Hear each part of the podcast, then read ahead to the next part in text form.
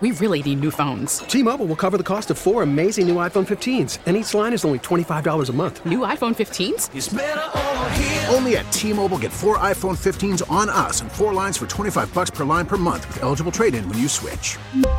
Minimum of four lines for $25 per line per month with auto pay discount using debit or bank account. $5 more per line without auto pay, plus taxes and fees. Phone fee at 24 monthly bill credits for all well qualified customers. Contact us before canceling account to continue bill credits or credit stop and balance on required finance agreement due. $35 per line connection charge apply. Ctmobile.com. We get it. Attention spans just aren't what they used to be. Heads in social media and eyes on Netflix. But what do people do with their ears?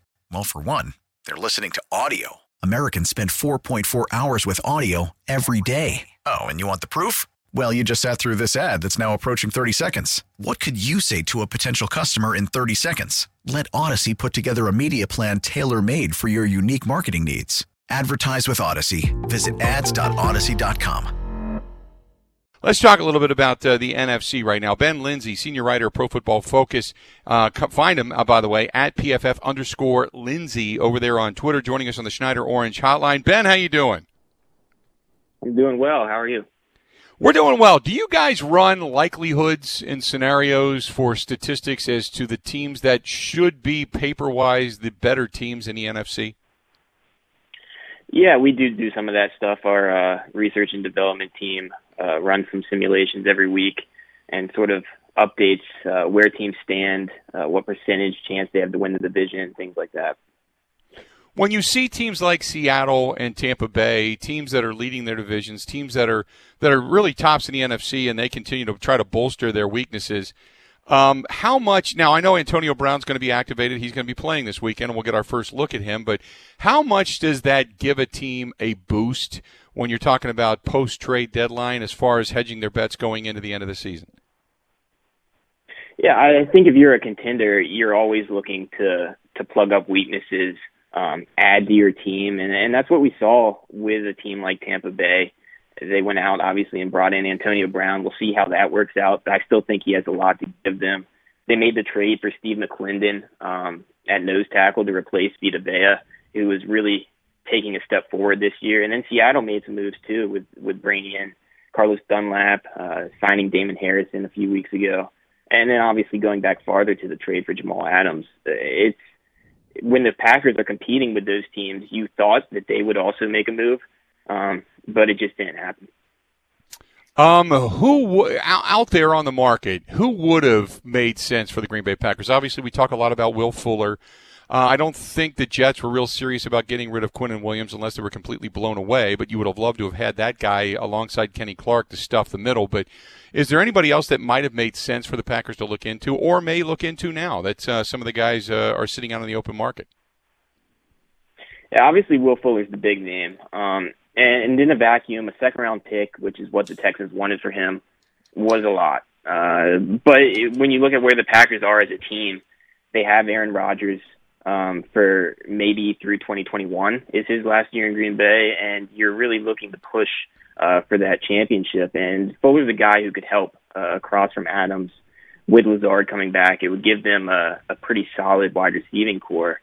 Um, but if you're if, even getting past Fuller, looking at guys who they could have got for less, guys like Marvin Jones maybe in Detroit, um, staying in the same team at Houston. I think Kenny Stills would have probably been an upgrade over Marquez Valdes-Scantling um, at that wide receiver three spot. And then along the defensive line is the other big area. Like you said, Quinnen Williams was probably a long shot, but maybe going after someone like one of the Giants' uh, interior defenders. They have a bunch of them between Dalvin Tomlinson, B.J. Hill uh, Dexter Lawrence and, and Leonard Williams, who have all been playing well.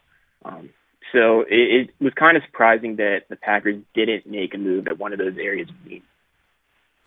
When you look at this Packers team, and it's the and, and to me that now I'm going to say this: the glaring weaknesses we saw from last year to this year were I think they needed an upgrade at middle linebacker, they needed an upgrade on the defensive front, and they needed an additional wide receiver at the minimum for Aaron Rodgers.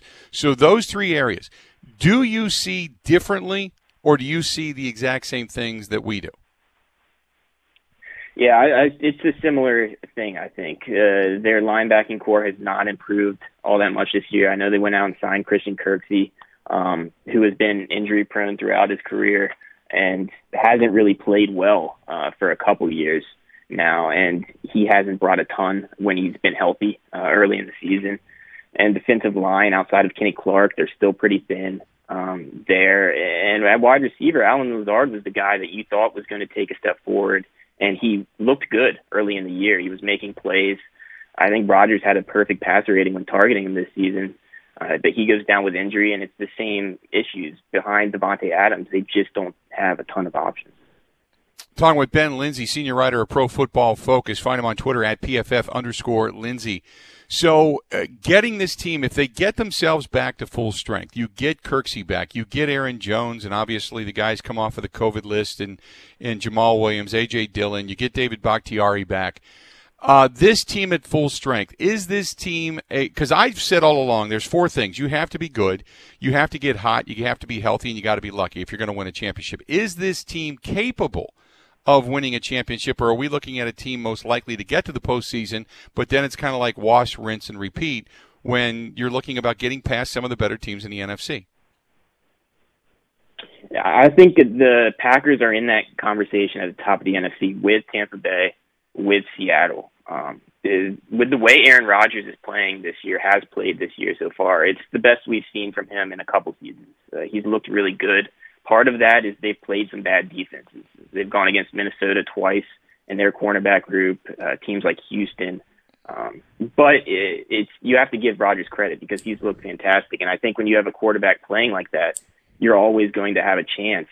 Um, but just the lack of options for him in the passing game, and the way the defense is playing right now, I would probably put them behind Tampa Bay and Seattle um, if I were stacking things up but they they can be in those games in the playoffs. So uh, we're looking at uh, well, first and foremost, the Bears, as the Bears got beat the other day. But how good, you know, kind of like uh, you know, when you look cumulatively, statistically at the Bears, how good are the Bears? The Bears have a, a solid roster. The big problem with Chicago, obviously, is the quarterback position. Uh, the Bears have the defense that's playing well. Allen Robinson is a stud at wide receiver, um, and they should try to re-sign him, do everything they can to re-sign him. But they've just gotten such bad quarterback play this year from Mitchell Trubisky and now Nick Foles. That is hard to win football games in the NFL when you have quarterbacks who can't get the ball out accurately to receivers, who are putting the ball in harm's way uh, on multiple passes a game like they have. I don't think the the Bears are a real contender in the NFC this year. Then, uh, besides Seattle and besides Tampa Bay, who else has that legitimate shot? New Orleans is the other team that has a chance. Coming into the year, you looked at their roster and you thought they have one of the best rosters in the NFL. Um, and obviously, they haven't quite played up to that so far. Drew Brees looked bad early in the year, um, looked like he might be on the way out. But he's sort of picked things up recently. When they get Michael Thomas back, that's going to give their offense a big boost the big thing for the Saints is figuring out defensively. The, it's a secondary that's given up a lot of big plays this year, whether it be pass interference penalties, which they've had a ton of, um, or just miscommunications between their safeties. A new guy like Malcolm Jenkins coming in. So as long as they can figure that out, uh, they have a chance as well. Uh, before I let you go, I want to go over to the AFC. I saw the uh, Steelers obviously made some moves. So did uh, the Kansas City Chiefs. Who's tops right now? Is it still Kansas City's, uh, you know, conference to lose, or is Pittsburgh with a healthy Ben Roethlisberger the absolute real deal?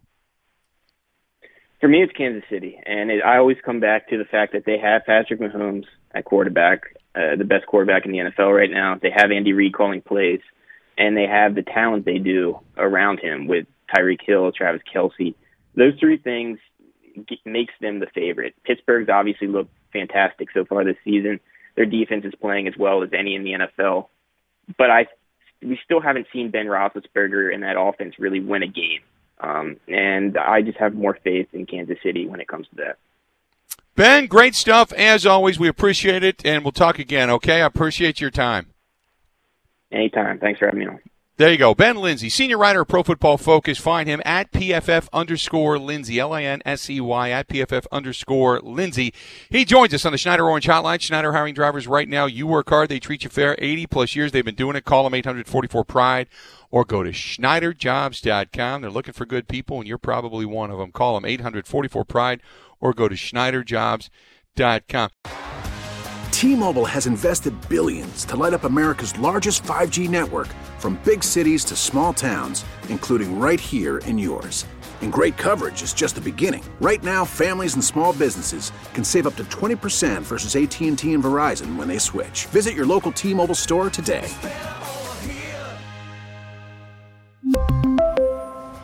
Plan savings with three lines of T-Mobile Essentials versus comparable available plans. Plan features and taxes and fees may vary.